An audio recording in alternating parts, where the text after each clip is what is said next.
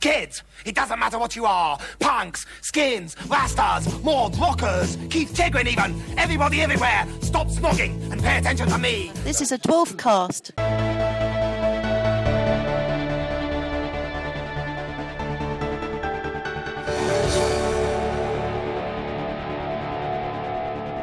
Hello and welcome to an experimental new form of Dwarfcast from Ganymede and Titan.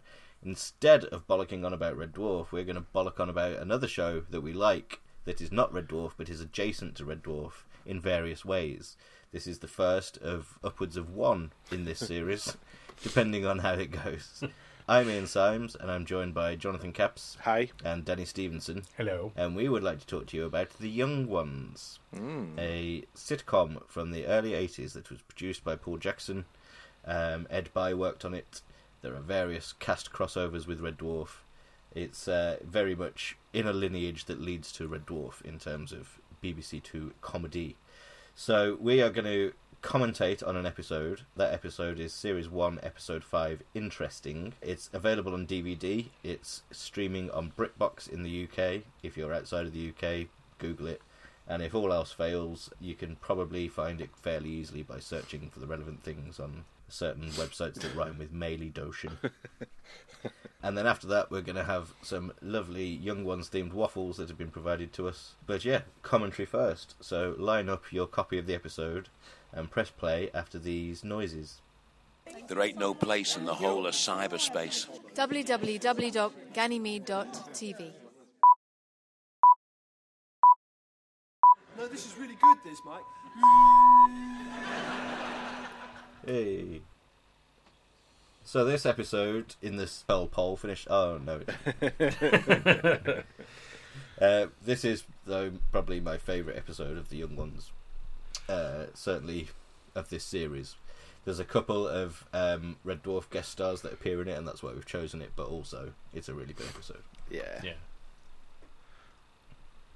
Although uh, watching it back um, in preparation for this, it does start quite slowly. uh, all the good stuff happen happens a bit in because yeah, the pace is quite for the young ones uh, fairly slow at the beginning. But uh, yeah, that's I- for the young ones. I guess that's kind of like that is the classic fast structure, though, isn't it? Yeah, Like really slow start and then just ramping up to the point where you're just, I have no idea what is happening. but this episode, like so many, has several of those um, structures within it.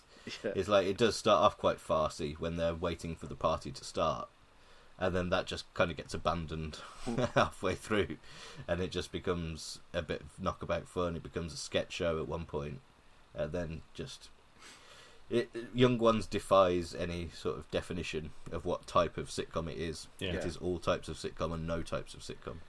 it's its own thing. It's like a reaction to about five different co- like tropes from the, the 70s i guess isn't it it's like it, Yeah. it's a reaction to various different types of sitcom sketch shows just everything is just it's just thrown at the screen that's what it feels like Yeah. Most of which is just there as a thin excuse for Rick and Ade in particular, and the others just being incredibly silly. just to be let loose yeah Yeah. Because this was, uh, it was 82, the first series, wasn't it? Um, and it was the background of which was that Rick and Ade had been working together on a double act on stage, um, comedy store. Um, they obviously were part of the comic strip as well, which came at around the same time over on Channel 4. Um, Friday Night Live slash Saturday Live. there's a lot of comic strip um, people in this in this episode i guess there is in most of the young ones episodes Yeah, it's yeah, it's, it's all yeah, it's a big gang of people yeah uh, who are all the first wave, basically, of alternate comedy. For certainly the first wave to make it on screen. Are we about to Um, see the um, Oh yeah, the weird fifth weird- housemate? That's strange. there he is on the left, as uh, Vivian turns the uh, so vacuum cleaner on. weird. There is a secret fifth housemate in the young ones. For not so who doesn't know. secret anymore Well, no, but yeah, hidden in each episode of the first series somewhere, um, that figure appears. Uh, some sort of hippie of indeterminate gender, with hair down, covering their face, not interacting with anyone. And the idea was that it was Like you always get in student houses, just someone who's just there, who like even if no one else knows them, there's just some extra person there who doesn't really talk to anyone, Yeah. and so that was the idea. But it it freaks me out because it's weird. It's really because I didn't, I wouldn't have noticed it probably unless people pointed it out, and it's just unnerving the idea that there's an extra person there. And there are some rumours that the other person is Neil, who is this other Neil, the hippie, Neil Neil's friend Neil. Um, But that's been proven wrong by well, the it can't scene. be because he's not. yeah, Yeah. yeah, because they're both in this scene. Yeah. But maybe in other episodes it's him. Although oddly as well, that you have to assume that n- no one else knows about this fifth housemate because otherwise they would have, when they were divvying up the jobs earlier across everyone, they would have included this other one. yeah, It's like as, They- yeah, it's like they- as if they just literally don't know it exists. Yeah. It. and this is the first cutaway, Cutaway. of the episode, which was one of the things Paul Jackson cannily getting extra budget for the show by classifying it as a variety show. Is it really? Um, So these cutaways also, because I, I was I was going to ask about the the musical interlude. Yeah, Later. the musical interlude is definitely that. Yeah. So that's not just Um, that's not just a a story that was on DVD documentaries that might be a little bit apocryphal. That was that that's actual truth, is it? I think it's fairly well accepted. Okay. Um, these sort of sequences are part of that, I think, but also just silly things that they wanted to do. Because yeah, like I said, it's it is a sitcom, The Young Ones, in every sense, but it's it's just more than that packed in. It's never a story that continues in a linear fashion. There's always side steps, and this is one of them. That caption is brilliant. Yeah.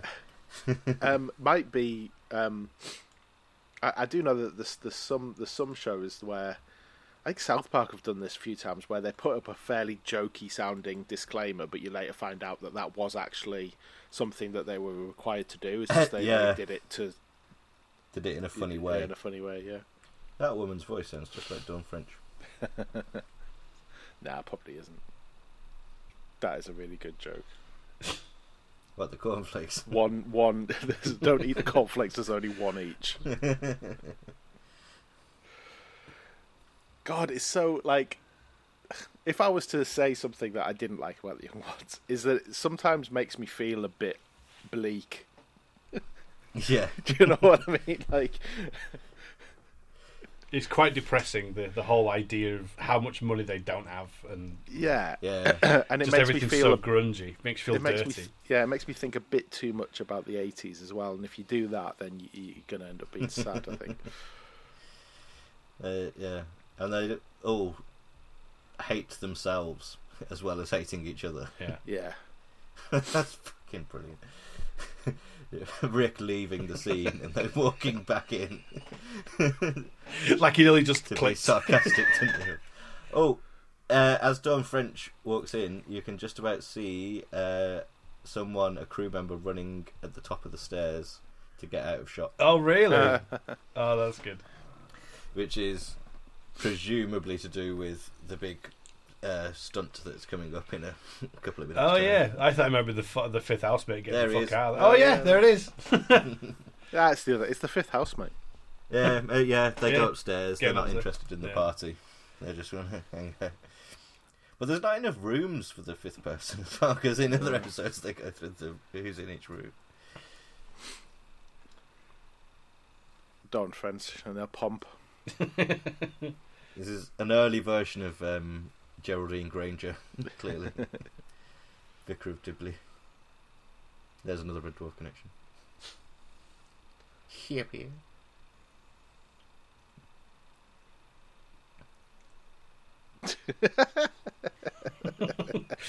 Which involves him being assaulted.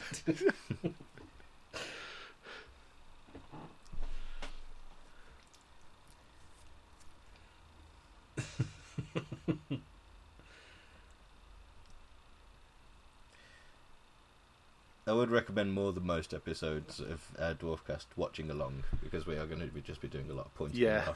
and. It's not like Red Dwarf where we could quite happily just talk. That's it. She just got rid of the only food in the house. I don't know. What about the? Was it the lentil dip? She sat in the lentil dip Oh, she sat in the lentil dip. and then And then- twatted the cornflakes. Oh no, the henna dip oh yeah. because Neil never made the lentil dip. and just Insane idea. yeah. We've got a bald cap for age. Should we like? How do we use this? I mean, this is yeah, this is the first appearance of Eddie Hitler. Well, it, in the IMDb, the trivia for this says that it's a foreshadowing. I was like, no, he fucking isn't. Foreshadowing. Adrian Edmondson appears bold. It's forehead shadowing. um, Uh, Red, oh, not, no, not only Red Dwarf had CSO problems in the 80s, everyone. this is real. This is this is better than life. the It's not um, CSO. It's uh, Quantel paint box Really? or something words to that effect. It's a real location shoot, but they've pissed about with the sky. no. Um, with this guy, To terrible effect. Very, very primitive uh, early video effects. It's also used with varying degrees of success throughout 80s Who. Yeah. Um, but yeah, it's it's not good here. Whereas yeah, Four Horsemen of the Apocalypse, another Red Dwarf ripoff. Of course. Yeah. I was Fore- about to call my foreshadowing Gunmen of the Apocalypse. Yep. They went forward in time 10 years. And I did not know that the guy on the left was Keith Allen until I looked it up. Yeah, Yeah. Didn't realise that at all. it's the only time I've ever not wanted to punch Keith Allen. I really like this. I mean, I do still kind of want to punch Keith Allen in, in even in this. I still the line. There's a line in this that I quote all the time, even though it's no longer relevant, which is "So what's new? Microchip technology? That- that's fairly new. That hasn't been new for about forty years, but I still say it. wasn't very new in 82, to be honest. the lines around the horse's head make me bring to mind the um, My Lovely Horse video. The ghosting. It's a bit um, nightmare as well. yes. It's kind of old school digital This is noise. Uh, yeah. While the digital video effects were primitive, you cannot knock the visual effects The- in the young ones. Did not skimp on the props. Holy shit, look at the state of that. the timing. And ha- like, where does Dawn French go? I don't. We, we I- didn't I see her don't again. She understand. disappeared after this episode uh, went out as well. No, I mean like literally, n- not the character, but literally, how did they do that without No, I killing know, Dawn yeah. French? I don't. I think there's a gap underneath it. the There has to- trapdoor or yeah. something. Yeah, because it looks like it's sagging now, so it looks like the, the middle of it actually isn't. Yeah. yeah. No, it's a big old sandwich. It's amazing. I mean, obviously, I don't know what the fuck you'd do with that once you'd med it. Uh, it looks like the type of material that would completely have disintegrated by now. yeah. Oh, look, it's the other one from French and Saunders. and the bloke uh, has a memorable part in episode one of The Young Ones as the glue sniffer in um, Nosing Around That's that Fox guy, Pops. right? Yeah. the big old eyes. Oh god, I didn't realise that's the same dude. well, we are not allowed to drink in pubs. Roger Bannister. Jennifer jokes, Saunders is kind of dressed as Rick in like Rick's normal costume as opposed to Rick's party gear. He's, she's got the black jacket with all the badges on. She really looks like a female version of Rick. Yeah. Which makes sense because he's kind Fact of got the hots for. About uh, people who go on to do other things. Oh, the blonde boom, woman boom, that's boom, boom, boom. Sorry. booming. uh, the blonde woman that's just come in. It's not Jennifer Saunders, but the other blonde woman is Linda Henry, who later went on to be in Bad Girls and EastEnders. She's Oh. Shirley Carter in EastEnders. Oh, Ooh, Vic almost went over then. on Yeah. the carpet. He nearly stacked it and he carried on, and then struggled with the door. Any relation?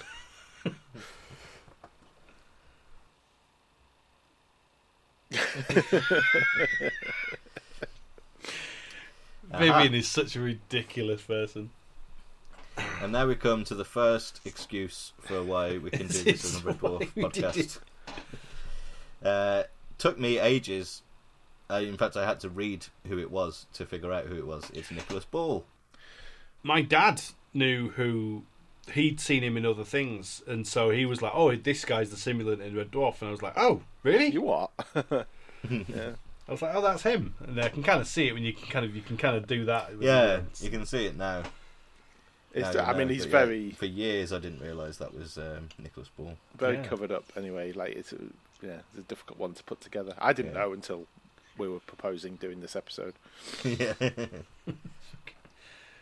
I know, I know, Adrian's pissing about here, but that is quite exhausting to do for a long Yeah. time. Yeah, look, he's slowing down. He's as well. started a thing now. Oh, but they were so young, Yeah, and that's kind of the point of the show. It may not be the young ones very There you long, go. but they're And young here. Tiny kind of Heineken. Turtle power. Heineken. Shut up, you girl. the height of wit. it's incredible. That doesn't count at all.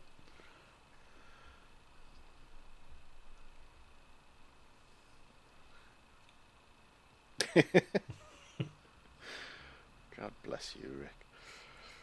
Yeah, I was worried for a while after Rik Mayall died because it hit me quite hard.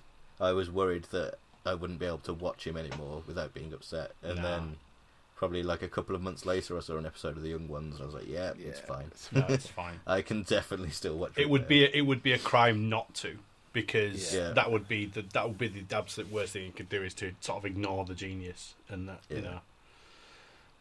I fucking I love how Just instant immediately. this is, instant. pushes the guy over. And this guy, he is basically man who plays policeman in everything, right? I looked him up on IMDb, and he's in the bill, and he doesn't play policeman any of the four times he's in it. He's a policeman in The Young Ones about three times, I think. yeah, He's also the dad from the Oxo family. that's adverts. right. Oh, fucking hell, yes. yeah, That was my second surprising fact I learnt about a guest star. that's quite good. There's another one coming up. There's lads. one more. You didn't tease this. You teased this to us. You didn't tease it to the listeners. But he's Oh, also yeah. he's in an episode of the bottom as well. Is the when Yeah. they have the news agents underneath. This scene is effectively the "Don't tell them, Pike." Del Boy falling through the bar. It does mean changing the bulb moment of the young ones, but it is very good. In 1982, this was like undoable. Shocking. Like yeah, you would not do this in 1982. yeah. This is proper. It was just taboo. isn't It, it was just sort of. It was just very sort of personal and You look at, back at it now with current attitudes and think that their reactions are over the top, but at the time, yeah. that would have been a huge shock to viewers at home to think that you would see a tampon on screen. yeah, That's an excellent. yeah. That's another excellent joke. the clock's broken. They do a lot of that, don't they? The sort of breaking with the format and just commenting on the Yeah. fact that like, Yeah, undercutting. use using common tropes and then. That's another thing that I often do. Uh-huh. If, if I tell a joke that goes badly, turn turn to an imaginary camera and go. Uh-huh. That's a that's a very Buxton-esque thing as well, isn't it? He- Yes. Yeah, he must he's have probably from got it from this. Yeah. Oh, for sure. Yeah. In fact, I remember a Buxton podcast with Charlie Brooker where they were both talking about the young ones and what an influence it was on both of them. well, they're both like prime age for the young ones. Yeah, well, it's one of those shows. Yeah, if you were perhaps like ten years older than us, then the young ones would be the show that you watched as a kid, and you'd be like, "Yes, this is a show for me." Yeah, this is my in the show. same way, in the same way Python was for a generation earlier. Mm. Um, I often say that for me, it's Spaced was the first show that I watched where I thought, "Yeah, this is Mm. right. Up, this is designed for me, for my Yeah. generation." Later on, it, the Inbetweeners for people who are a bit younger than us. Some may say Red Dwarf, Yeah, but when, when it may maybe shows that reflect. But Red, Reflect but Red Dwarf life. was a show sh- like sort of watched by kids and their parents, but like Young Ones Yeah. was watched by a generation, and usually the generation above hated it, so it was usually that Yeah. kind of a. Yeah, yeah, it definitely had. Didn't that thing understand of, it, like, yeah, yeah. your parents didn't get it, and so it was made it all the better. Yeah. For anyone who's who's spent a night with him, or spent a night drinking with him, you can you will know that Alexei Sayle is doing a really good Seb Patrick impression here. It's my favourite Alexei Sayle performance. I think. It's amazing. Can I No, use your toilet? No. Okay, so pissed in your garden. yeah, I thought so. There's and here's some more budget being spent. yeah, this this uh, this is a weird bit of the episode. There's a weird thread of the episode for various reasons.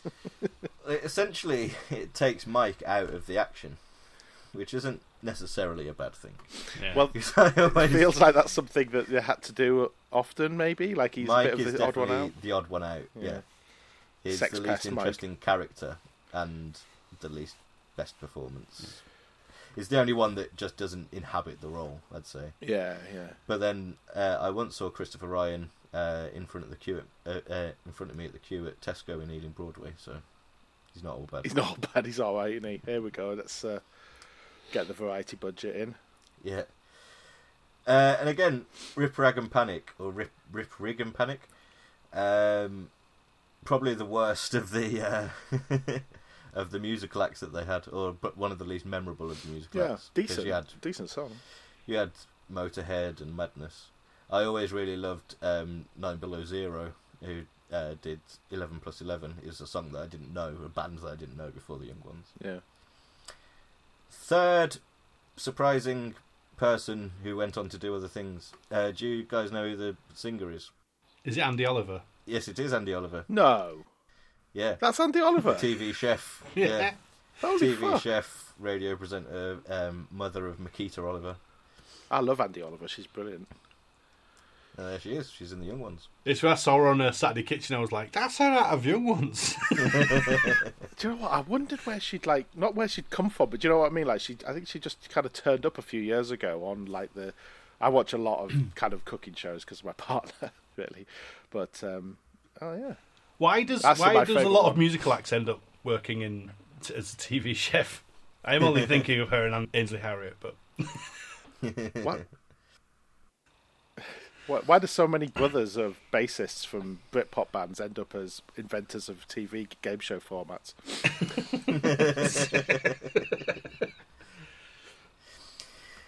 The the musical interlude provides a neat separation in this episode. Yeah. It like allows them to have their cake and eat it of having the awkward party that no one turns up to jokes and then just The snap afterwards everyone turns up and they can do a completely different type of story. And they all kind of except for Mike who's fucked off, everyone meets the people that should be their peers. Um, and figure out how inferior they are to them, Yeah, basically. or, or how much they're playing a role that isn't them. Uh, Rick's, Yeah. Rick's love of the police, the se- his secret love of the police, is one of my favourite things about him. He's so well done. Especially the few bad apples. A few bad apples, yeah. He's still trying to like, yeah, but a few bad apples spoiling an otherwise spotless reputation.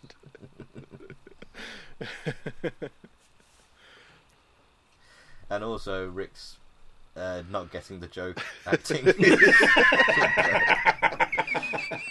it's up there with uh, Dermot Morgan as Ted turning to camera. With Rick, every every aspect of his performance, every single bit of it is written on his face. Always, yeah, it's amazing. and it's amazing how he can turn from dashing to a complete idiot with the face, and it just it can you know what I mean? It's it just This is my favourite bit. Again, Brothers Karamazov. yeah.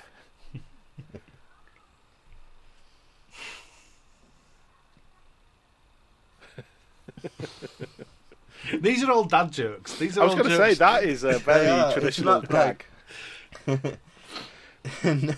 not everything about the young ones is massively groundbreaking, but it's just it's always done with such skill Yeah. Yeah. and with such precision. Yeah, it's it's it's take it's taking you know decades old techniques like entertainment, light entertainment, gags and setups, and you know traditional Yeah. sitcom setups, and using them using them straight sometimes, and then other times just completely undercutting them and or tearing them to bits. Here's your other lad. It's a nice Please mix. welcome to the stream, hidden Red Dwarf guest star number two, who I would not have known in a million years it was him because you can barely see his face here. but it's Paul Bradley. it's Chen.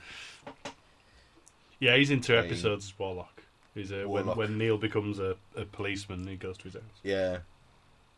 Take the tit off your head. There's someone I said I said on our group chat last night really should have been a Red Dwarf guest star, Stephen but Frost. never has. Stephen Frost. Yeah, Yeah. Stephen Frost and Mark Arden. Uh, some of the best performers that aren't household names that you'll find in Yeah. comedy. Yeah, But I think every episode of series one, at least, of the young ones, they're in it playing different characters, usually in a, as one of these types of cutaways. like a yeah. Often, often just on their own. Like the best one is uh, when they're both policemen, uh, and they're thick as pig shit. is that the is that the cl- the the classic um, problematic scene? No, no, no. it isn't. I'm trying. I was trying to remember who the policeman was in. that. No, there's a cutaway to them outside what looks like Westminster, and they're kind of Ah. just talking about, you know. I've been going out with it in years. How long? Years. but no, yeah. Rather than talk about the other scene, they're both excellent in this as the gate crashers. really sinister. Like they're not just gate crashers. They're like they're gate crashers that are looking to burn the entire house down or something. You know. Oh yeah, They've Stephen got a- Frost's character's got a forehead tattoo. They're skinheads. Oh, he's a skinhead at least. Skinheads that haven't uh, haven't been to have their haircuts in a in a couple of weeks. No, in the day, back in the day, having like a number three crew cut made you a No, that was You enough. didn't have to be Yeah. completely. Yeah. There he is again. Let's uh, get an effect sequence going. Very the good. timing of it, like it's not like you can see the strings and everything, but it's just the timing of him drifting off. like it's not when you expect him to drift off. It's like while he's still passing the bung back.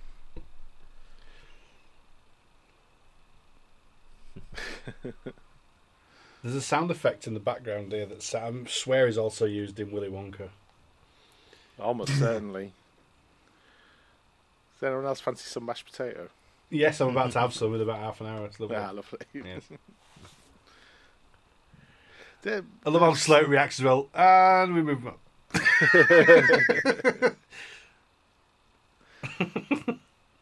fucking, it, it's got to the point now where just blink and you'll miss about six Yeah. different. It really ramps jokes. up. Like the the back end of this episode after the musical performance is just relentless. I ain't frit nothing. That's another line. and this, just yeah, it's hard to explain why it's so good, but just suddenly, a small boy pops out of a chimney. Referring to it as the late 19th century as well is funny. Yeah, I'm a well-respected fictional character.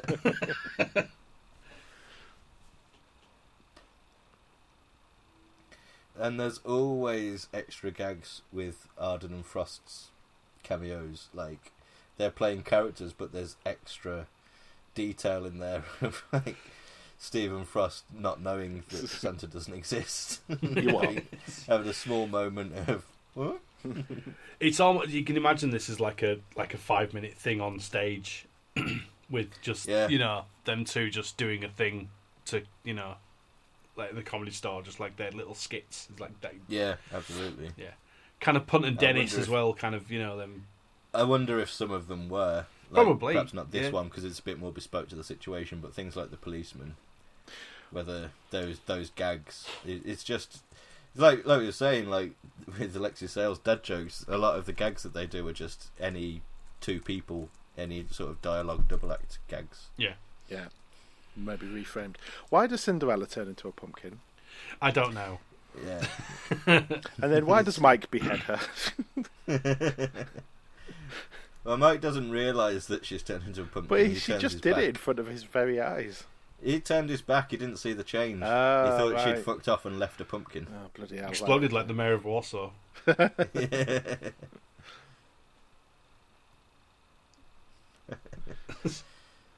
guy. Oh. Hello, Meese.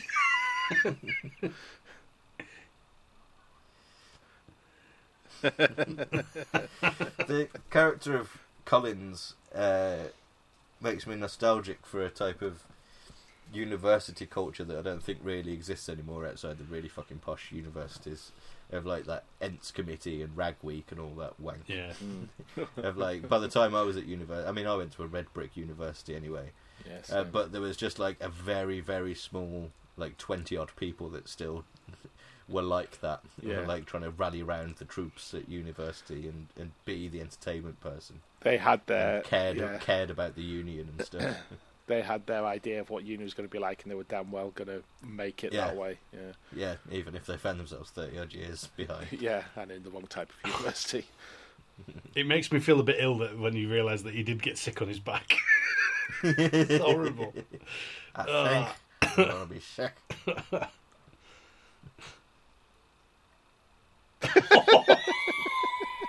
Unnecessary. Oh god.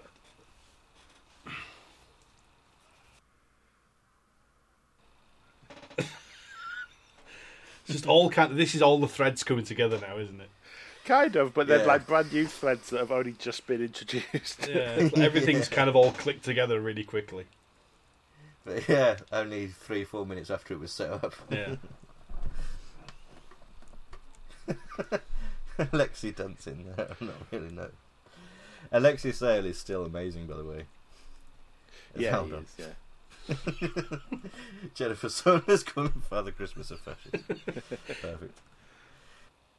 Yeah, I highly recommend uh, Alexei Sayle's Imaginary Sandwich Bar uh, Radio 4 show, which I think is all on Sounds at the moment. If anyone hasn't heard that, it's very, very good.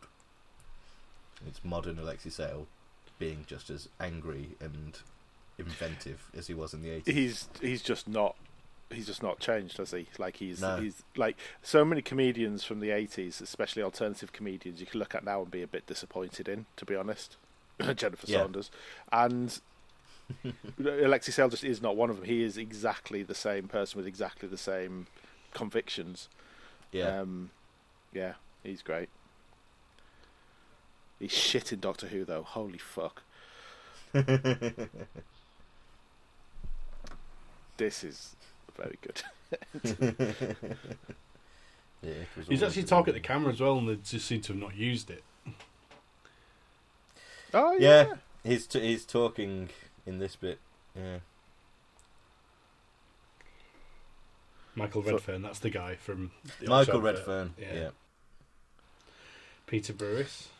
P- yeah, music by Peter Brewis, who did all the music for Son of Cliche, which is another um, Red Dwarf connection. Ed Wood. Graham Hutchings and Ed Wooden, the Yeah, VT editors, VT both editors. worked on Red Dwarf Aye. in various series. Ed, Ed Bye, Hobbs. uh, you might have heard of him. Oh, is it the end already? right, bye everyone. Good.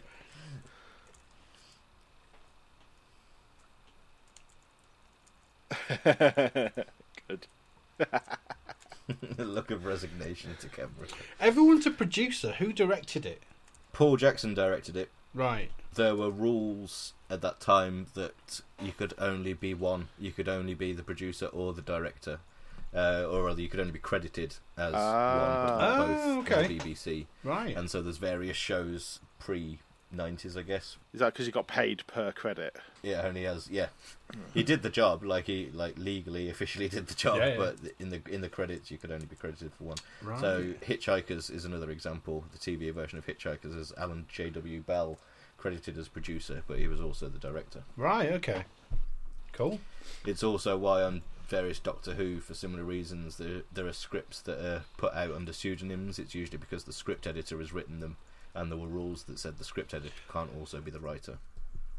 Oh, is that why Douglas Adams was um, what's his name? City when Uh, when he wrote City of Death. Was it City of Death that he wrote? And he was Yeah, it was David Agnew. David was the Agnew. pseudonym. Yeah, Yeah, because he was script editor of Doctor Who at, at the time. So yeah. yeah. Interesting. Interesting is the name of a Young Ones episode. I watch Young Ones with with a, a vague sense of confusion. like often, like th- there's all there's a load of jokes and just thinking, oh, that was a terrible joke. Like, why was that left in? But then again, that's what alternative comedy was about. Was not about doing the thing that was right. It was doing what was deemed to be ironic or funny or, you know, daring at the time. And it was like, well, we don't Yeah. give a we don't give a. It was punk comedy, wasn't it? It was I don't give. Yeah. I don't I was care gonna what you think about this. If I if I wanted to be a, a, a wank on a talking head show, I'd say well it was it was anarchic. It was so so anarchic, you know. And I guess I mean, I, kind of the production looks fucking insane. Like the, the making of that show looked like it was just as as mad and as out of control as the actual show looks. Well, like punk music in many ways, um, you have to get the technical stuff right in order for the anarchic stuff to work. Yeah, So, like, the visual effects are amazing in the young ones. The direction's great. The cast, the, like everything about the technical side of making television is done perfectly. I mean, I say perfectly. There are some, there are some dodgy effects. There are some dodgy puppets and stuff. But for the most part, it's a solid production Mm. where a lot of thought and time and care has gone into it. And that is what makes the mad the I was going to say madcap then the the anarchic surreal script work, the content only works because the base is so solid. And in the same way that most punk bands, or at least good punk bands, had a really solid rhythm section, yeah. so that then you know you had you making fundamentally like good danceable songs that then had this snarling, screaming, whining vocalist over the top. Yeah. Um, but if it was all like that, then it would be just bad to listen to. yeah, And it, yeah, if if the production of the Young Ones had the same approach to the script as the writing, then it would be a terrible sitcom. yeah, yeah, and the direction as well. Like it, it, it, it, it must take a lot to get all that over on screen, even though it fe- sometimes Mm. feels like it's throwing shit at a wall. it's when you see like there's some scenes in Young Ones you're just thinking like it's literally a sentence, but that sentence is like a week's work. So like the Yeah. sentence is there is a carrot and a thing Carrot and a chip. skating on a pan, and it's just like that's like a week's work to create the costume, create the fucking thing, get the effect right, shoot Yeah. it properly, shoot it from the right angle, get it to mix. It's like, like it's just a sentence, and I imagine that like pretty much all the young ones is just like all these little details had to be kind of filled in. Yeah, it's crazy.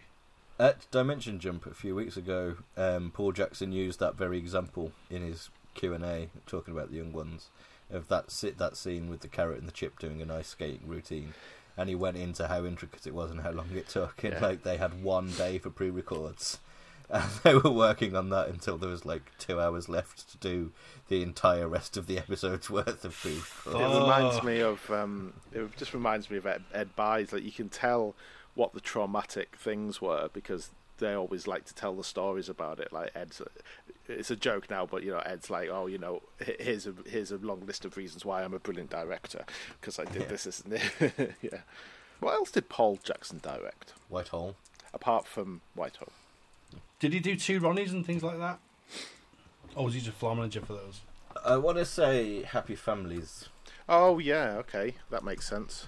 I feel like directorially he like did it for a bit, and um, maybe I don't know, just moved up very quickly, and so you know he had his he had his directors instead.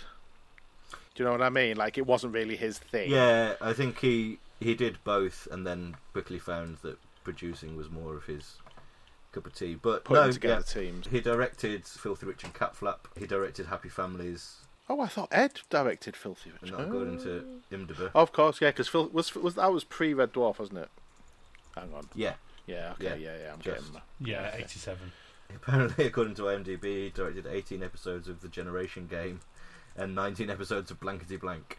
So I guess that that was in the old BBC days where you were a producer or a director in Yeah. house and you just got assigned to stuff, uh, but then very quickly uh, made his niche in comedy.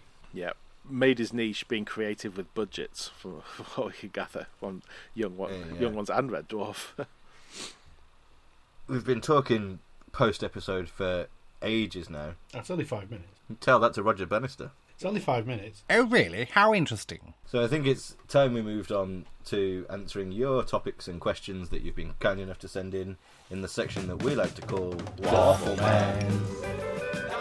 Waffle Man. Waffle Man. Shouldn't be afraid. Waffle. Waffle. There's a waffle. to Waffle. Waffle Man. Like, good, good luck, Danny. So firstly, uh, Cy Bromley asks, "What's your favourite other Cliff Richard numbers?" the ones that he'll hold on his little thing when he gets arrested.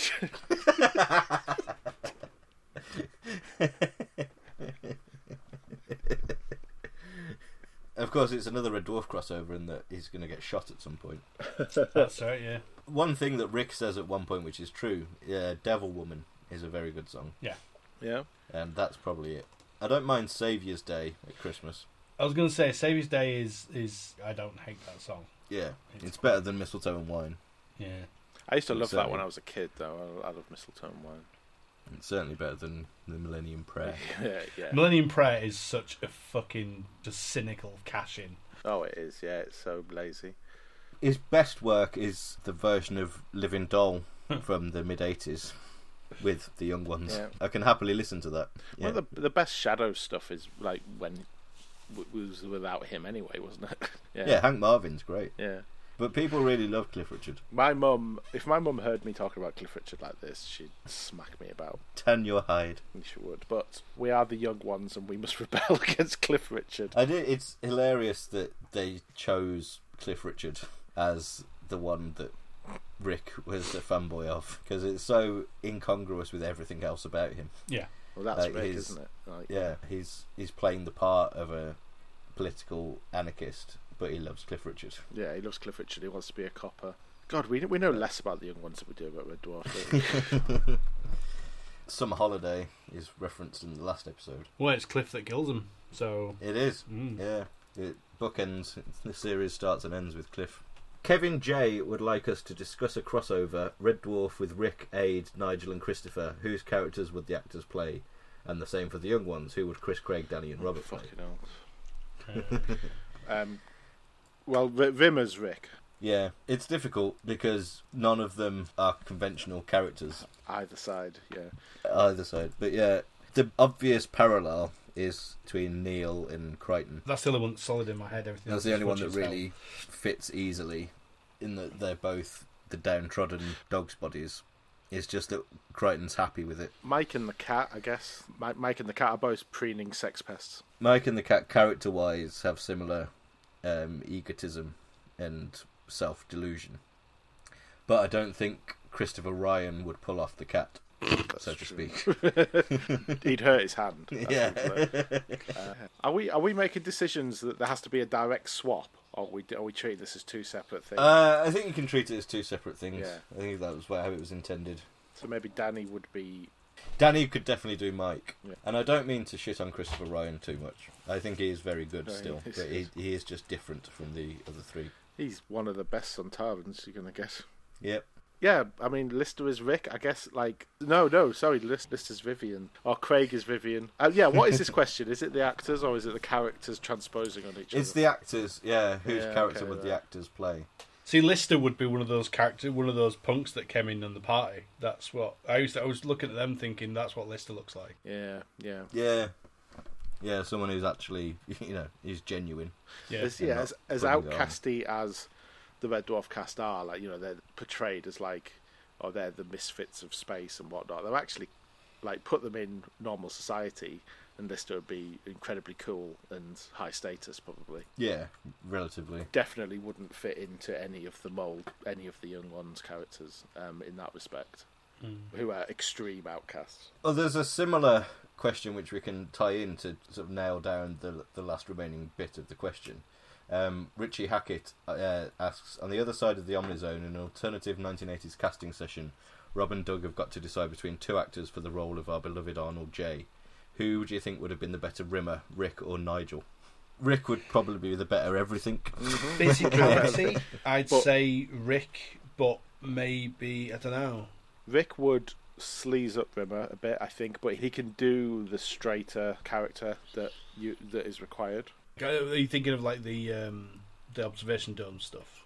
Oh yeah, Mm. yeah, he'd definitely be able to. He'd be able to pull all of the acting chop stuff off, and also have a little bit of add add some edge to Rimmer that I think the character can um, can accommodate. That Chris Barrie doesn't really bring to him, but the character of Rimmer could accommodate the sort of edge that, that Rick would bring.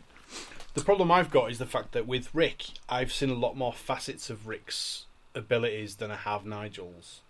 So it's harder for me to see Nigel doing, other than like Blackadder and the young ones. I haven't seen him much else. Oh, also So- he's he's incredibly like moldable, isn't he? Like he, you can immediately imagine, yeah, you can immediately imagine Rik Mayall in any any role, and you can kind of in your mind's eye because he's just so strong. But with Nigel playing it, he, he could he could probably do anything that's asked of him. Mm. But that's less Yeah. interesting. I suppose Rick's Rimmer would be Alan B'Stard would probably be the closest yeah. Equivalent of a character that he has played. Isn't there a theory Yeah. that Alan B'Stard is like is Rick from the Young Ones grown up? There's theories about all the characters in that little mini, in the sort of young ones, followed by Filthy Rich and Catflap, followed by Bottom. There's various theories about who's who. Yeah. We haven't mentioned Ade Edmondson. Who would he play? I mean, maybe he'd be Lister Yeah, he probably would be, to be honest. because he can be a good everyman type figure. I mean, obviously Vivian isn't that, but in other things, Yes, he's a proper yeah, he's a proper straight actor now. Like he was in. Has been for a um, long time. Was it Holby or Casualty? He I think in it was one yeah two one of those episodes. two. Wasn't he in Jonathan Creek as well? One of the later series. So was Rik Mayall. Um, oh yeah, yeah. He was in um, an episode of what was it? I was watching. I think it was Midsummer. Yeah, He was that kind of- everywhere. He was everywhere, wasn't he, for a while? Um, but yeah, Ade. Yeah, Ade would be great. Lister. Yeah, Ade would be a good guest star in general. Plays. Do you think he would have been on the? Do you think he would have been in the in the like in the conversation in '87 or whenever when they were casting? Very Probably Was, possibly. right. Um, it's possible because of obviously the Paul Jackson connection. yeah. There's a lot Yeah, of wasn't crosstalk between all them kind of shows at the time, weren't there? I mean, Chris Barrie was obviously the biggest overlap Yeah, between those sort of those worlds. we could have happily gone for the Young Ones episode that Chris Barrie was in. There are two main character appearances. Chris is in it very briefly, um, and Norman is in it e- even more briefly. He has one line, but we we went for the one that had two guest characters and is just generally A better episode. more interesting episode. Yeah. Well, it's, it's literally more interesting. There's no more interesting episode. And of course, Alexei Sayle would be Holly. Oh, yeah. Oh yeah, People, for completely understandable reasons, think of a cast of four, a gang of four, and the young ones. But Alexei is just as important Yeah. as the rest of them. It's just that he plays a different character every time he's on, and his bits are kind of separate. Some often are completely separate from everyone else. Often he's integrated as well, but he's always it's always the four of them as the unit. And I guess there's a similarity with Red Dwarf there in that everyone thinks of the main four as included, but actually, yeah, there's for a lot for a lot of Red Dwarf there is a fifth character. Well, Alexei Sayle is credited.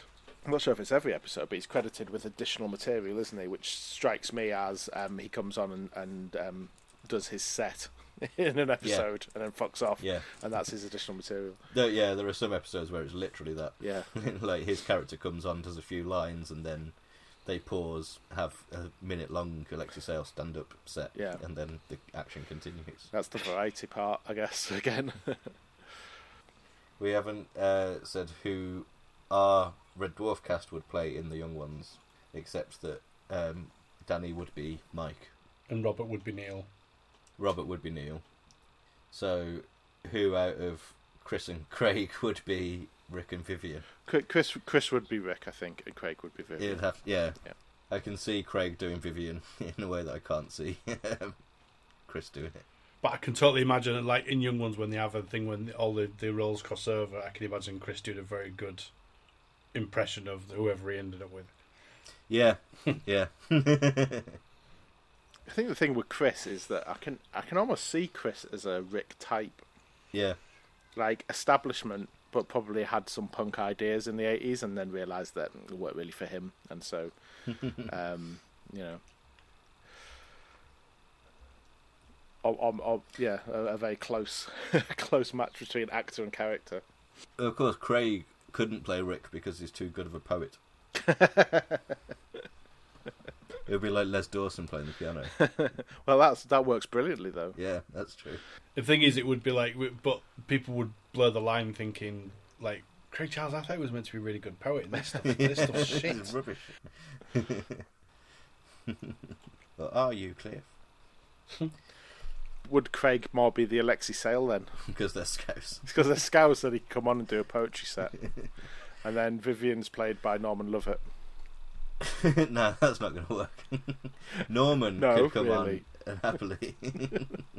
Yeah, this is uh, it's, it's a tough one. There's go- there's going to be um, sacrifices to be made and bad decisions to be forced because you very restrictive circumstances here. yeah, but I maybe think different actors altogether would be Yeah. better. I think Maybe they should just stick with their own jobs. I think my favourite is probably Chri- Chris's Rick. I think I think that would definitely work. But mainly because I think Chris could probably have done a, the job on any of the eight, good 80s sitcoms in almost any of the Mm. parts, apart from the ones that Yeah. were written for specific people. Right. Nikki Hutchinson asks, which show were you lot introduced to first, The Young Ones or Bottom? And did that have any effect on how you view either series? Yeah, Bottom, and I like Bottom a lot more. Interesting. hmm I saw Bottom first, and I much prefer The Young Ones. Yeah, that is interesting. I'm not anti-Bottom. No, and I'm not anti Young Ones, but I I love Bottom, so to speak. Yeah. I saw, yeah, I saw Young Ones before so I saw Red Dwarf. Well, no, that's not true. I saw Young Ones before I saw the first two series of Red Dwarf because I didn't know about Norman Lovett being in it. Mm. So yeah, so Young Ones definitely first, and then I, it's weird because I can't imagine having like being around when Bottom was new, but obviously we were. Mm, I Yeah. remember, I remember Bottom being new. Young Ones had already existed before I was born, obs, but Bottom was after, all around. Yes, it was about 1991, something like that. I guess Bottom's Yeah. almost like um, I don't know if this was deliberate, but it almost feels like an attempt to catch the next generation. Well, not so much the next generation, but just like the next wave of, you know, it was ten years later Yeah. to get to, to catch us, and um, I guess you would have been probably way too young at the time, Ian. Like, I remember watching some Bottom as it went out, but Right. probably not the first series or two. But yeah, despite that, because I liked Bottom and like particularly Bottom Live, I really liked yeah, more so as a teenager, probably because of all the uncensored swearing. Yeah. And it was because of that that I, when the Young Ones was repeated late nineties on BBC Two, I thought, oh yeah, Young Ones, brilliant. I'll watch that because it's got all those. It's got Rick and Ade in it. Yeah. And then I was just blown away by the Young Ones. And, and um, as much as I love Bottom, there's just more to the Young Ones. I think there's more elements to it in terms of the music and the cutaways and the sketches and everything. But there seems to be more point to it. There's more vim to it. It's making more satirical points than Bottom is. Yeah, I can understand that. It's it's it's it's it's trying to do something. Like Bottom was very much sort of like a it's a more Waiting- focused farce. yeah. It was just basically Yeah. like a, it was like a two it was a two hander waiting for Godot with punching system. It was like how can we can we make a show about How could literally anything nothing? be better than that? Yeah, Yeah. and it's like I know, think yeah, the, the best e- the best episodes of Bottom for me are the ones where it's pretty much a two hander. yeah yeah, Um, and usually the ones where they're just in the same in the flat. yeah. Just Which Yeah. is which feels like almost all of them. Yeah, which is strange because it's the it, it, the- the two episodes that stand out for me are the two where they're not they're they're forced to be together outside. So, So, the Sout Sout. and um, the one in the carnival, the one in the fucking- carnival, yeah, yeah, Hole in the Ferris um, wheel, Hole, yeah, yeah. yeah, because they they're still exactly the same idea where they're literally locked in a situation, but they're locked in a situation in a different situation. So it's like Mm. they're literally just doing the same thing, but like the entire of that episode is done on that one set, the entire thing, yeah, and it's Yeah. crazy. in real time as well. Yeah, yeah, yeah. It's quite, it's quite good. Uh, I, I do enjoy Bottom for that kind of stuff as well. But the best one for me is the one with the uh, the contest, which is I think the pilot, which is not in the first episode of Bottom, but it's the one with the uh, Miss World, and you can tell it's the pilot because you can tell it's this this there's slight differences about it. The layout of the room's different and all the rest of it. But there's just something about the attitude and the way that that that the way that episode plays out is so much more slower than yeah, you know, it's it's it's a fucking seriously close tie between bottom and young one. Bottom just tweaks it because there's more of it. There's more of bottom to watch. Hmm. But I, but I really understand why Young Ones is everyone's favourite. I That's why bottom falls why. down in the end, is because the bottom lasted long enough to get shit. Hey, are you talking about the live shows? Yeah. No. Yeah, later last live couple- shows. The last couple Okay, of live yeah, shows. that's fine. weren't great. Yeah, which they ended exactly the same way in two years running. But hey, if we end up doing more of these Red Dwarf adjacent things, then bottom might well be one of them. Definitely. So, Yes. so let's not spend, let's not spunk our bottoms just yet. Is that even biologically possible? Let's find There out. was this. I saw a news story the other day about a man who ejaculated out of his bottom for years and didn't get it checked out, and it turned out that there was something, some problem with his kidneys or something that was sort of redirecting all his wow. tubes, and so he, he pissed out of his mouth. did he did he shit out of his mouth? I'm sorry, Daddy, you're going to have to do some lots of coughing, editing out. That's all right. It's all No, right. well, He's just mate. shit out of his mouth. I'm just Yeah, shit on it's my all right. mouth. Sorry, lads. Just cough out of my eye. my ass. What else? Yeah, that man's wired wrong. It's- Wired for sound. That's another Cliff Richard song that's not terrible. Ride Me Sideways is another one. Moonlight says, "I would like to hear some commentary on just how often they destroy the set in this show." I This is love how often. much they do that. Yeah, pretty much most episodes, there's some destruction. And the like the fa- the first episode is uh, called Demolition, and it involves literally destroying. the The plot is that Vivian is destroying the set. as, the first I-. Find that fairly genius because it's like if we ever make a pilot, we're going to be redoing the set anyway, so we might as well just destroy this one, like Yeah. and start again. Well, it It's, makes me yeah. wonder how how built into the set the destruction was, or how kind of almost off the cuff and just like fuck it they were about it. I think they have to have at some point had some thought about like Ade Edmondson's not going to go into this stud wall. I think that they're going to have to have some sort of like. There's probably some of it where some of it's mocked up, but then it's like if anything else breaks, meh, it's not really Yeah, going to matter. yeah. It's not going to matter.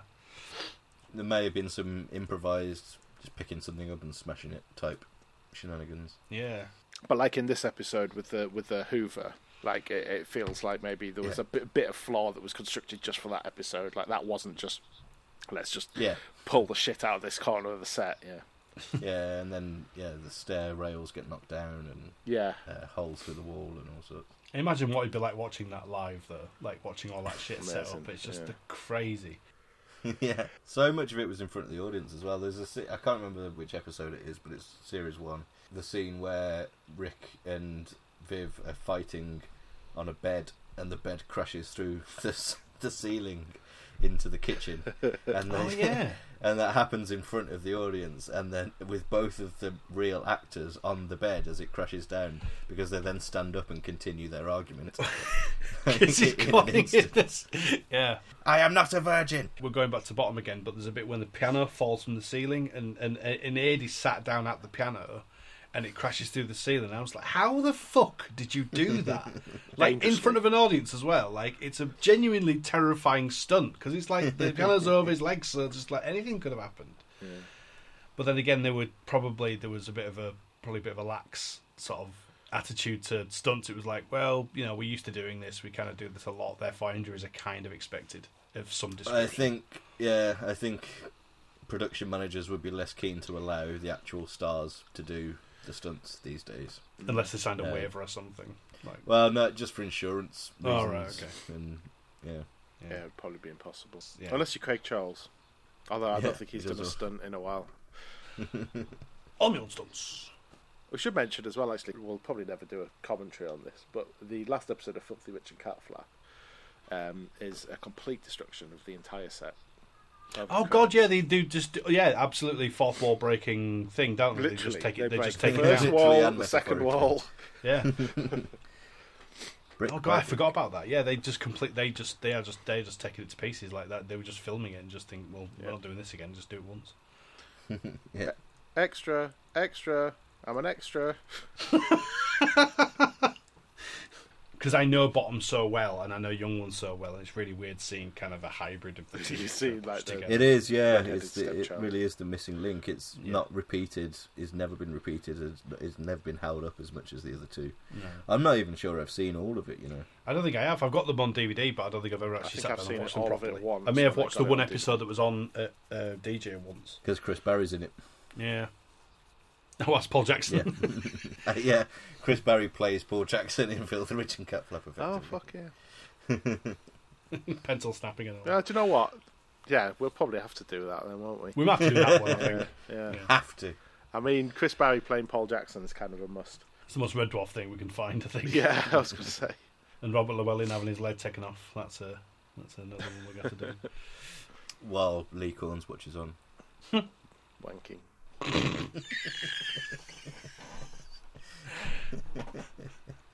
It is dribbly yogurt.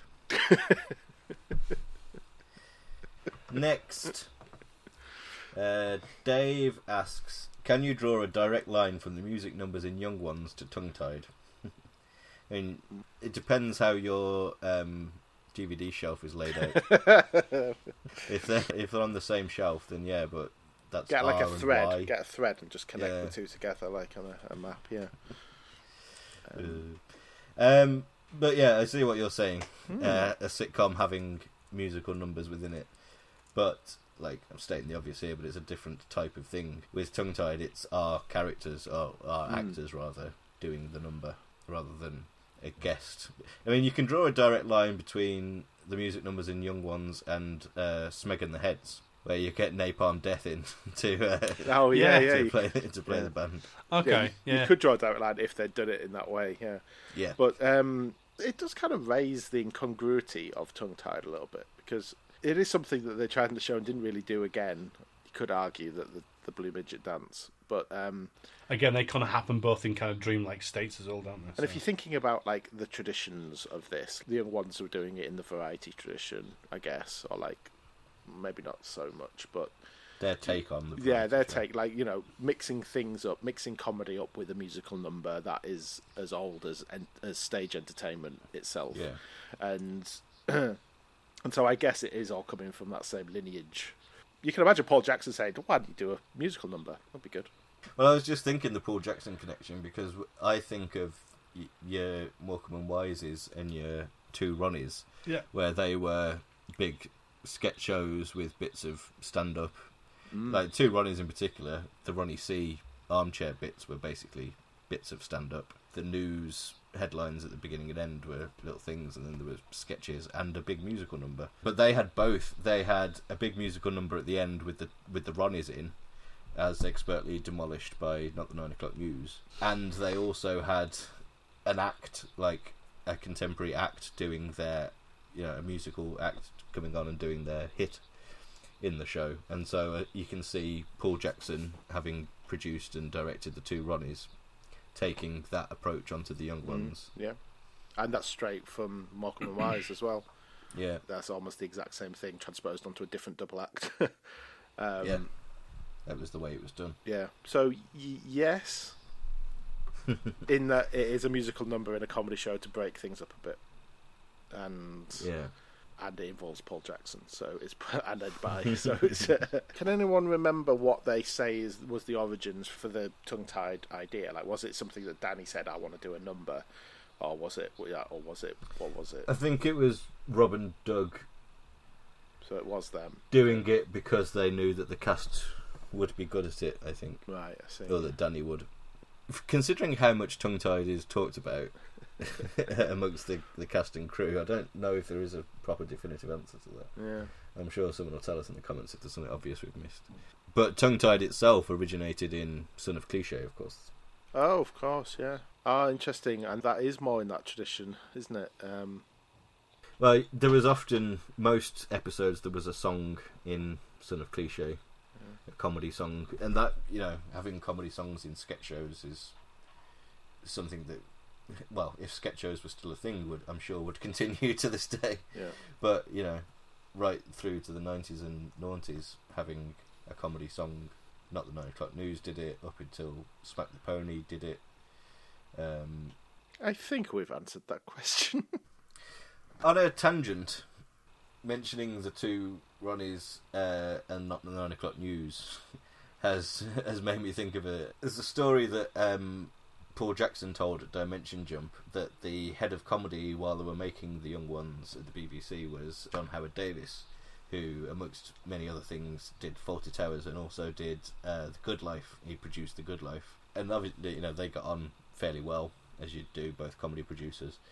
And then Paul said like he saw John in the canteen like the day after or the week after the Young Ones parody of The Good Life had had been on air, where like they just eviscerate the show and everything it stands for. like they have the title sequence play out, and then Vivian literally rips it down.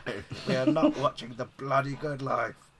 It's so bloody bloody nice. And Paul was worried about how John Howard Davies would react, and apparently he just said, "I wish you hadn't done that, Paul." And it was just like, oh, I'm not annoyed. I'm just I'm disappointed. angry, I'm just disappointed. The thing is, though, but they wasn't even sort of taking the piss out of it in any sort of way, other than just saying it's very nice. Is not exactly a. I wouldn't say that's a criticism. That's just saying that we don't want that. That's anymore. not us. Yeah, I think, not- yeah, I think, I think what it was was the good life personified and was the perfect example of an old school, traditional, safe establishment Ah, sitcom. okay, I see. and so them tearing it down wasn't necessarily an attack on the good life itself, but just what it, the good life stood for. In the in the same way you said about the not that Iconic news and the two. That's what made me like think a- about it. Yeah, Right. like okay. I love the two Ronnies. I adore the two Ronnies. I think they're the- like they shit over Morecambe and Wise as far as I'm concerned. Oh, fuck off. like, until Vic and Bob, I don't think there's a better double act than the two Ronnies. I will fucking fight you. Okay. carry, like- carry on. Is Ronnie this is this where the schism? But is this where the schism starts? We're covered in schism. Right. Melanie Schism. and yet, I also adore the Not the Nine O'Clock News and specifically the sketch that eviscerates the two Ronnies. And that really hurt Ronnie Barker, apparently. He yeah, was he did. like- He was really disappointed. About Which, which he, it shouldn't have done really because it should be obvious from that sketch just how much everyone involved in it knew the two Ronnies inside out. So they were obviously fans of the two Ronnies. It Like, was, he- yeah, an expert parody. yeah. Oh yeah, yeah. You don't do that when you haven't got some love for the thing that you're kicking the shit out of. They do often say that mimicry is the best form of adoration. However, there was some sort of like sne- sort of sneering, sort of not sneering, but just like a like it's obvious what you're trying to say with this is that you know these guys are old hat and it's like we're mm. the new kids, That- you're the old, yeah. you're the old guard, we're the new boys. I think that was the thing for Ronnie, because you got to remember that the two Ronnies both came out of the Frost Report, and that they they were contemporaries of Python and Yeah. and Spike Milligan, and they were the young upstarts at one point, and they were the they were the mm. new wave, and it was that that made Ronnie realise that he was now an old fart, Yeah. like he was he was part of the old school, and that the new kids that had come up were now taking the piss out of him. It was like, yeah, That's the point. Actually, we did say that the Young Ones was like the first, the first wave of this alternative comedy, when actually it was not because that was seventy nine. not the nine o'clock news, Yeah. yeah. The first series wasn't was was seventy nine, and then I think it was every year after that. But it Was the first series of Not Like Clock News 1979? fate so Wow, Yeah, it was seventy nine Yeah, to eighty two. good lord. but it was a um, not really that recognisable. The first series of Not the Nine O'clock News was it? Mm. I mean, I've hardly seen any of it because it's hardly ever fucking repeated in. The You can tell if it's form. series one because um, on your on your highlight DVDs that everyone Yeah. has because it's got Chris. It'll have Chris Langham in the sketches. Yeah. That's series one. it- but Yeah. and they've got Rowan, but they don't have Smith and Jones, I think. Or Uh, very possibly, yeah. Yeah, Yeah. Atkinson was there from the start, but I mean, like, yeah, that's the thing. It's that so, so, huge swathes of those of those people are, are now way past it when it comes to relevance. I would say at this point. And, Well, and, Mel Smith's and, busted. and a little bit. no, Mel, Mel Mel got out while he he turned into Rowan Atkinson and Griffin. he's going to turn into Griff Jones. Yeah, you Um, either die a hero or live long enough to become Griff Rhys Jones. yeah. Like it's, it's it's just the way of things. It's the it's the it's the circle of life. You eventually you get so stuck in your ways, and you want it to be how it was when you were the upstart, uh, or Yeah. how the the world that you created when you were an upstart. Um, without realizing that you know the world you created also has its flaws that needs to be torn down by the next wave. So you need to then shut the fuck up. Yeah, and before you know it, you could be simultaneously the person that absolutely revolutionised comedy, probably more than anyone else, and end up doing a documentary about cancel culture and wokeness Yeah, in uh, fifty odd years later. yeah. Yeah. Prick. Anyway, I think Oh, we've veered. we always do. This is, this is our perennial. But, but yeah, anyway, the point is, it's possible. it's possible to love the thing that's being ripped apart and the thing that is ripping it apart. It is. And I like. For example, that- we just ripped apart not uh, the entire cast of Not, and we love it. So, yeah, yeah, yeah. and yeah. I adore John Cleese, and I think he's a bellend at the same time. But no, um, like the Good Life isn't a particular favourite of mine, but I don't mind it. But even if it was a firm favourite, I could happily handle the dichotomy Yeah. of the young ones being another favourite that eviscerates it. Yeah. Anyway, for sure.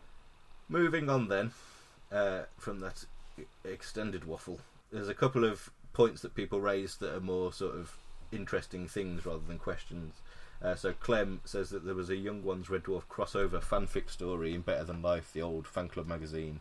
I believe it's called something like Quagmorable Gentleman, whatever that means. I don't remember anything else about it, but that's stayed in my head all these years for some reason. I can't remember that either, and I don't think I have it in my BTL Well, collection. after this magazine read through, we'll we'll read through. no, we won't do that. By the way, We will not do that at all.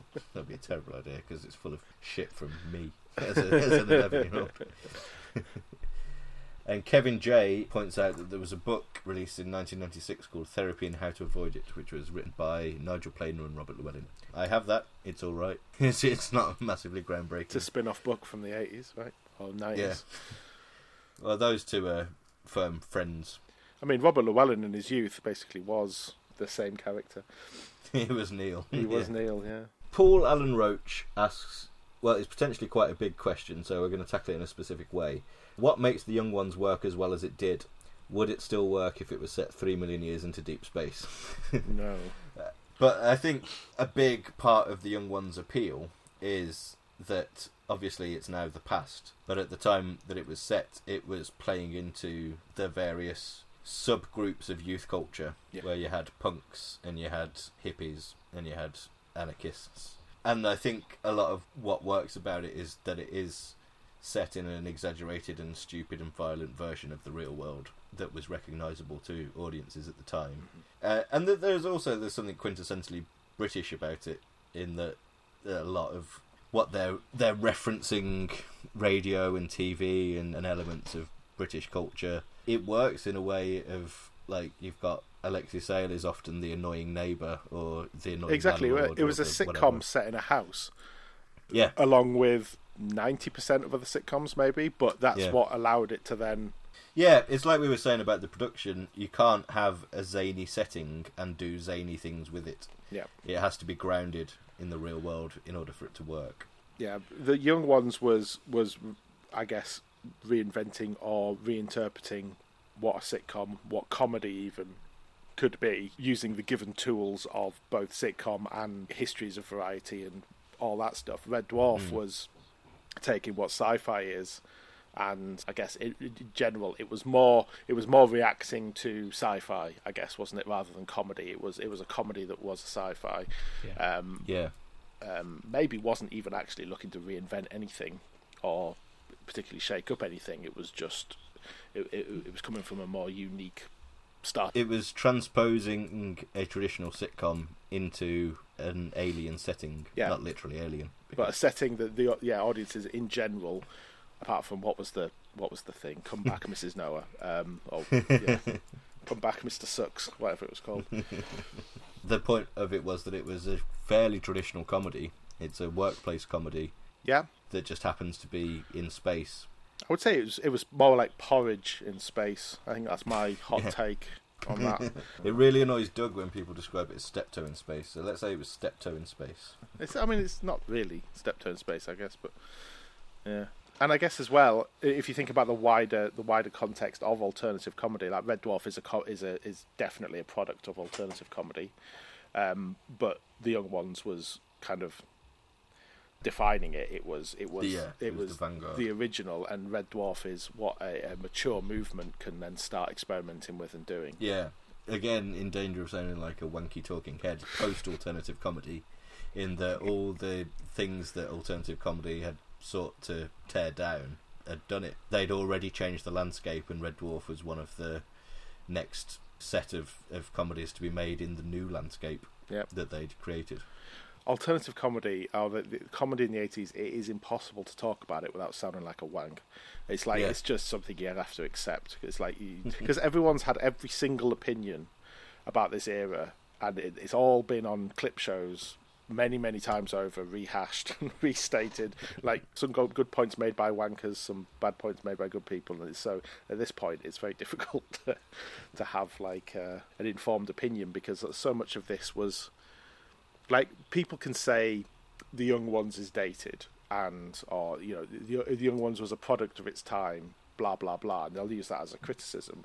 And while it's bollocks to use that as a criticism there's a kernel of truth of it being of a large part of its significance being be, because it was such a moment in time and it was Yeah. such a specific reaction uh, and a specific thing for a specific time. It, it doesn't mean you can't you can discount it now just because of that. But like you know, even bad points have got good points mixed in.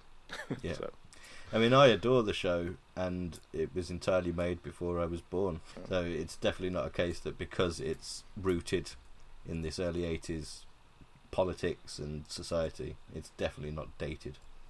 Because No. the, the humour the humour in it isn't. It's just the setting. Like you wouldn't say Dad's Army was dated just because. every It's in the fucking well, yeah, just because it yeah, it's a bit dated. We're not in a world war unless war I anymore. unless I have missed something. yeah, no, it's it's it's like calling anything dated as as like a criticism of like oh, I'm not going to watch it. It's a bit dated. Is bollocks because everything is dated. Everything is a product of its time. It's just some Yeah. things are more so. But it doesn't make it, it doesn't make them any less worthwhile. Some, some things are bad products of their time, and some things are good products Yeah. of their time. and some and most things are a cunning mixture of the two. So Cy Bromley asked us a further music-based question, but none of us are really familiar enough to answer properly. So, what are your thoughts on the Young Ones' musical output? The comic relief single we've already kind of talked about. That's mm-hmm. fantastic. I love everything about that. The video is amazing, and yeah, the finds my soul. Yes, it's raunchy. That kind of thing. but also specifically, Cy mentions Neil's heavy concept album, um, which is yeah, Nigel Planer released an album as Neil. I can't say that I've listened to much of it, No, I haven't. but may yeah, we'll probably you know if it's online somewhere, we'll stick it in the show notes for people if they want to explore. But just a little anecdote from Cy. There's one point towards the end of "Hole in My Shoe," uh, which is like the kind of lead single from that. When it's quite busy, there's a voice in there that sounds a bit like my nan. My five-year-old self was convinced that the seven-inch had soaked up and recorded part of my nan's voice shouting. See, the thing is that that it- it's weird because like obviously the seven inch is a record it ain't gonna it ain't gonna dub on top, but there were mm-hmm. like there were at times like the dubbing button on tapes where you could mm. press the and then it would Oh, yeah. basically record on top of whatever you were recording. And with the amount of time we used to have on a video, we used to have like sections of that with our talking because we'd press the dub button by mistake. and you could hear us talking over the show while it was playing, and it would be forever on the tape, and it would never go away. That's cool. Early version of commentaries. yeah. Uh, yeah, genuinely didn't even know. You know, Danny like, was podcasting before to an audience pods. of none. pods. It was a pre-podcast. Next, Waffle.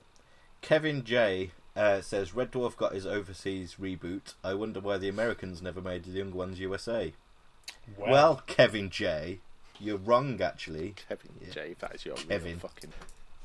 Kevin, so-called J. there was there was an American pilot made called Oh No, Not Them, Fuck me. which is a terrible, terrible name. Much like Red Dwarf, it was unaired and never picked up. Presumably, fucking terrible. It was made for Fox, and also like Red Dwarf, it had one of the original cast going over to America uh, Yeah. to play the same role. In this case, Nigel Planer was Neil, and there's not a great deal of information about it online To protect the innocent, the to protect the guilty. And so on Wikipedia, it quotes a certain book called The Man in the Rubber Mask by Robert Llewellyn Huh. because he talks about it in that book of when he went over to America to do that. He he knew obviously his friend Nigel had done the same thing, so I'll just quote what's quoted. The Young Ones was taken over the Atlantic in the mid 80s. Just as a side note, that's wrong. It was 1990. No, Ni- Robert does not make mistakes in his book. and Nigel was the only member of the British cast to go. He had experienced a fairly hideous time, worried sick that he was going to have to stay there for six years with a group of people he hated, who managed to make the young ones into a sort of grubby Benny Hill show. He was hugely relieved when the pilot was a flop and he was released from his contract. And so, yeah, there are massive similarities between um, between the Red Dwarf and Young Ones' American experiences. it sounds like the young ones was was was more of a disaster because you, you at least you can make the exact same show with Red Dwarf. You, you just Yeah. literally make the exact same show, but with the young ones, what the fuck are you supposed to do? You're not like we've just discussed how rooted in a time and place that show is, and you, you you just can't transplant that over to America with an entirely different fucking culture in the early '80s, like completely different. Like we did, we didn't share we didn't share cultures back then No. you know, like in the way we do now. Weirdly, the producer and director of this failed Young Ones pilot was David Mirkin, who later went on to become the showrunner of The Simpsons for two years. Oh, So, like Red Dwarf USA being produced by Linwood Boomer, who later went on to have a brilliant career and did a groundbreaking show, David Mirkin was showrunner of The Simpsons when it was good. He was uh, Okay, was showrunner for ask, six, yeah. season five and six. So, yeah, he wrote Deep Space Homer. Yeah, yeah. But I believe that my colleague Danny has uncovered another thing about the American Young Ones pilot. So the the initial titles for Oh No Not Them were made by a guy called David Daniels, who was if you if you haven't heard of David Daniels, you'll have absolutely seen something that he's done. He sort of he didn't discover it, but he sort of popularized this this style of animation called strata cut, which is this kind of plasticine esque animation style. MTV used it, Sesame Street used it. It was on the uh, ABC video for Jackson Five oh, right, yeah. this kind of thing and like the techniques of how you do it you kind of make an entire loaf what they call a loaf of, of, of animation and you slice it piece by piece and it reveals an image or an animation and when you see the because he made the titles for oh no not them and it's that kind of sort of weird sort of trippy 70s 80s kind of feel. It's like it, it, you look at it and just think it looks like american mtv that's just the, the feel you get from it when you see it. But yeah i mean the, the, the titles for that show well, aren't terrible in my opinion. I actually think they're pretty good like they're really Like Red Dwarf different. USA.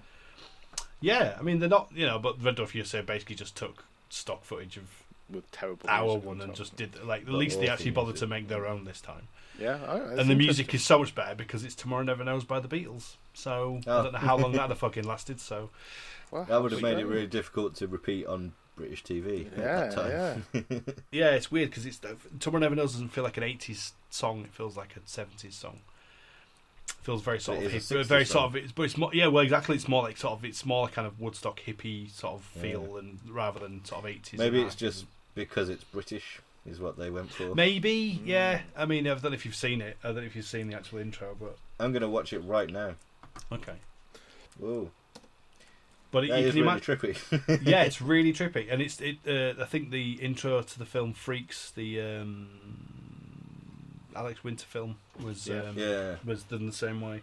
But you, if you That's try and think about bizarre. how that was animated with like you know slices through a, a cake that produces an image, is it burns my brain trying to work out how the hell this guy does what he does. But he has done some insane stuff. I can't even I can't even really describe it. It's just like a sort of uh, just an outpouring of mental filth.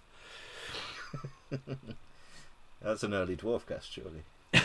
yeah, it's just like it's just it, it's just it's kind of like just like a, a train of thought that just goes wherever the hell it wants, and it's just. But, but I think it suits. I, I, you know, as a title sequence, I don't think it's terrible. I think it's quite unique. I can't see how it would fit with our version of the Young Ones, No, which makes me suspect that their version of the Young Ones was much, much different. Yeah. Be really interesting if that ever saw the light of day, wouldn't it? Yeah. what I think interesting as well is they changed the name of the character Vivian to Adrian. Oh yeah, kind of pilot, something as so that's quite subversive weird, as a that. girl's name for a boy. Yeah, Jesus. But it's like one that one that Americans would understand. But to change it to Adrian as well, it's like that's literally taking the piss out of the actor who plays Vivian. oh yeah, good point. but the the decision was made because like oh yeah a, a boy called Vivian boy named But it's an Sue. interesting little. It's an interesting little um, a little town. It's a shame we can't see what it looked like, but then again, you know, we've seen we've seen what American remakes of some shows work as, and we know that you know, yeah they work sometimes love it or hate it, the um, the IT crowd's American pilot is shit because it is exactly the same, and that's not how remakes work. yeah well the the U- U.S. Office was basically exactly the same show in the first series as well The first few Um, episodes of it were clones of British episodes, and then they went and did their own thing. And they did their own thing, which is what you're supposed to do. much better. much better yeah. yeah. Like I said, it could have worked, but we never know what the problems were. But we never, we'll never see it, so we'll never know. You know, I'd love to see that. Yeah. I would love to see it. I think it'd be I'd just a little time especially love to see Nigel Planer looking really pissed off and angry Yeah. throughout, making something that he knows is shit. Anyway, let's wrap up. We have a final question from Genual. Genual? Genual. Genual. Choose one of those. genial Given that God is infinite and the universe is also infinite, why do I still not get the fuss about the young ones? Pure tot. up to the point where why do I not get the fuss about the young ones? Like, but like c- calling it pure tot, I think is possibly ob- getting towards being objectively wrong because it's it's quite clearly a, an amazing piece of work. But I think not vibing with the young ones, not getting it, I think is completely fine. It's understandable. Yeah. It's going to be more common as well because I don't know. There's there's a definite again like I'm really trying not to say that it's of its time But it is. in a bad way, Yeah. but it fucking is. Like you know, y- yeah. If if like Genual is like I don't know in their twenties perhaps. Um, like yeah, what cultural context does a twenty-year-old really have for mm. appreciating the young ones? Not much, unless they've immersed themselves in in a particular you know era or particular type of comedy. Yeah, if they kind of studied kind of soci- like if they literally studied sociology or anything about the 1980s and how culture was at that time, you'd understand the young ones a lot better because Yeah, you would or understand just the were political into the climate and all the rest of it. Yeah. yeah, its place in the lineage and the mm. history of comedy. You know, the world is a, a vastly, vastly different place now than it was in 1982. So Having said that, I mean, we we don't particularly struggle with like understanding the context of Python or understanding the context of Frost or, you know, But Python isn't set in the in the same way that Python isn't set in a 1970s setting. It's set in yeah, okay, yeah, a, you know stream of consciousness. That's the word I was looking for earlier. By the way, was a stream of consciousness rather than mental filth. Just edit that in. But yeah, it- it's very much like like Python is very much just like a load of ideas kind of thrown in. But like Young Ones is set around a premise, and that hmm. premise is set inside the 80s, regardless of whether it was ever meant to be set in present day or not. It's set in hmm. the time it was made. And if we're thinking about it, kind of the, the elements of the young ones, which are punk, one of the points of, of punk is to elicit reactions and not necessarily wo- worry about whether those reactions are good or not. Yeah. Um, so I think that means that it's more likely to, for someone with a particular sensibilities or just a particular taste in comedy, look at that and just think, "Fuck this! Fuck everything about this! I don't like Yeah. this at all." Like, and that's probably one of the things it was. You know, it was kind of set up to do. It's like it's just part of its DNA. But it's brilliant, genuine. Like, give it.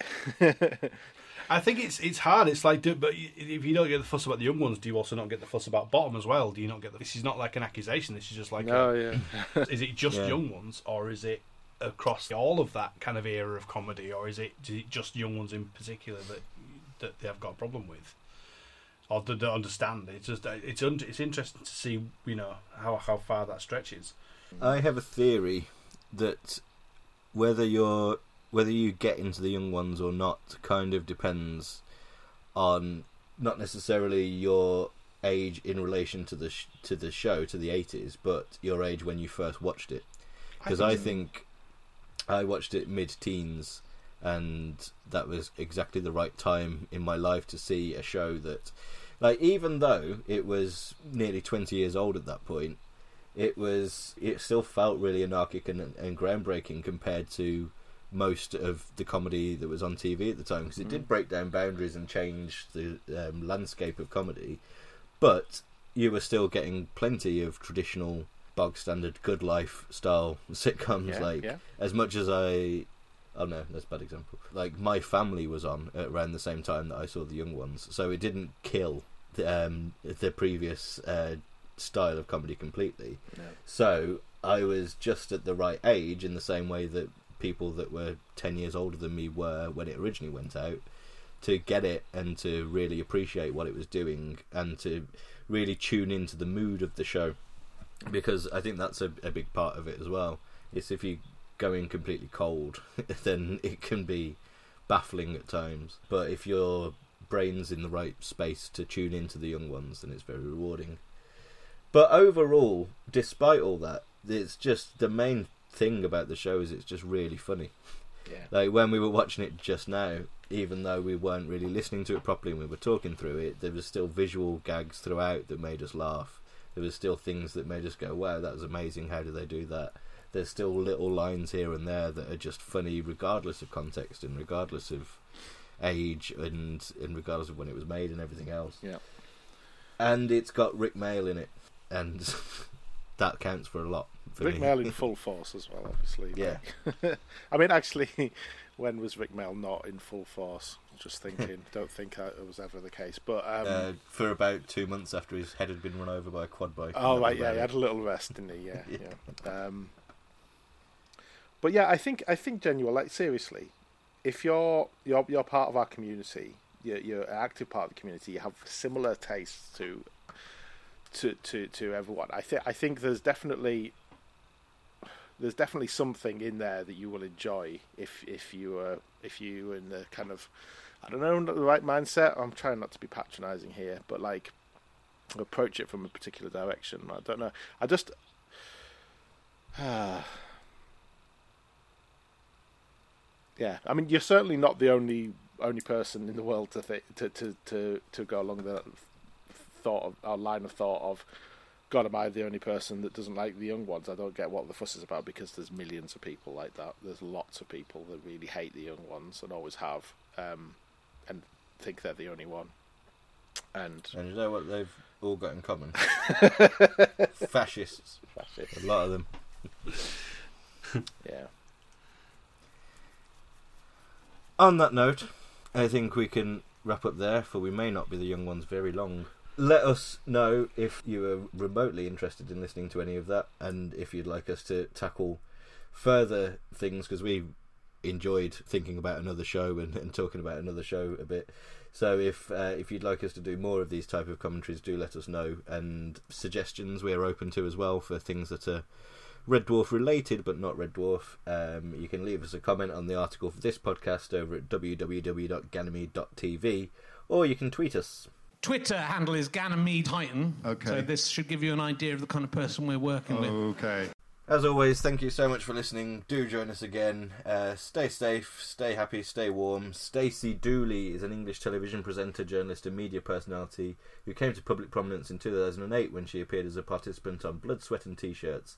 Since then, she's made social issue themed television documentaries for BBC Three concerning child labour and women in developing countries. And as always, Ed Bye everybody. Ed Bye. Thank you for listening to G&T Dwarfcast, and we hope sometime in the future you'll decide to listen to our Dwarfcast again. Have a safe onward journey. Goodbye.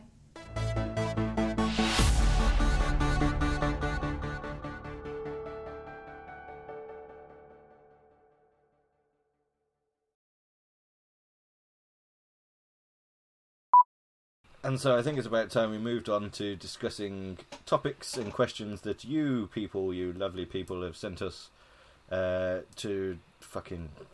fucking Twitter or some shit. Um, next year, the young ones will be 40 years old. Fuck off. I'm sorry. Capsy, in two years, you will be 40 years old. Fuck Yes. off. Yes, indeed. In three years, Danny, you will be my accountant.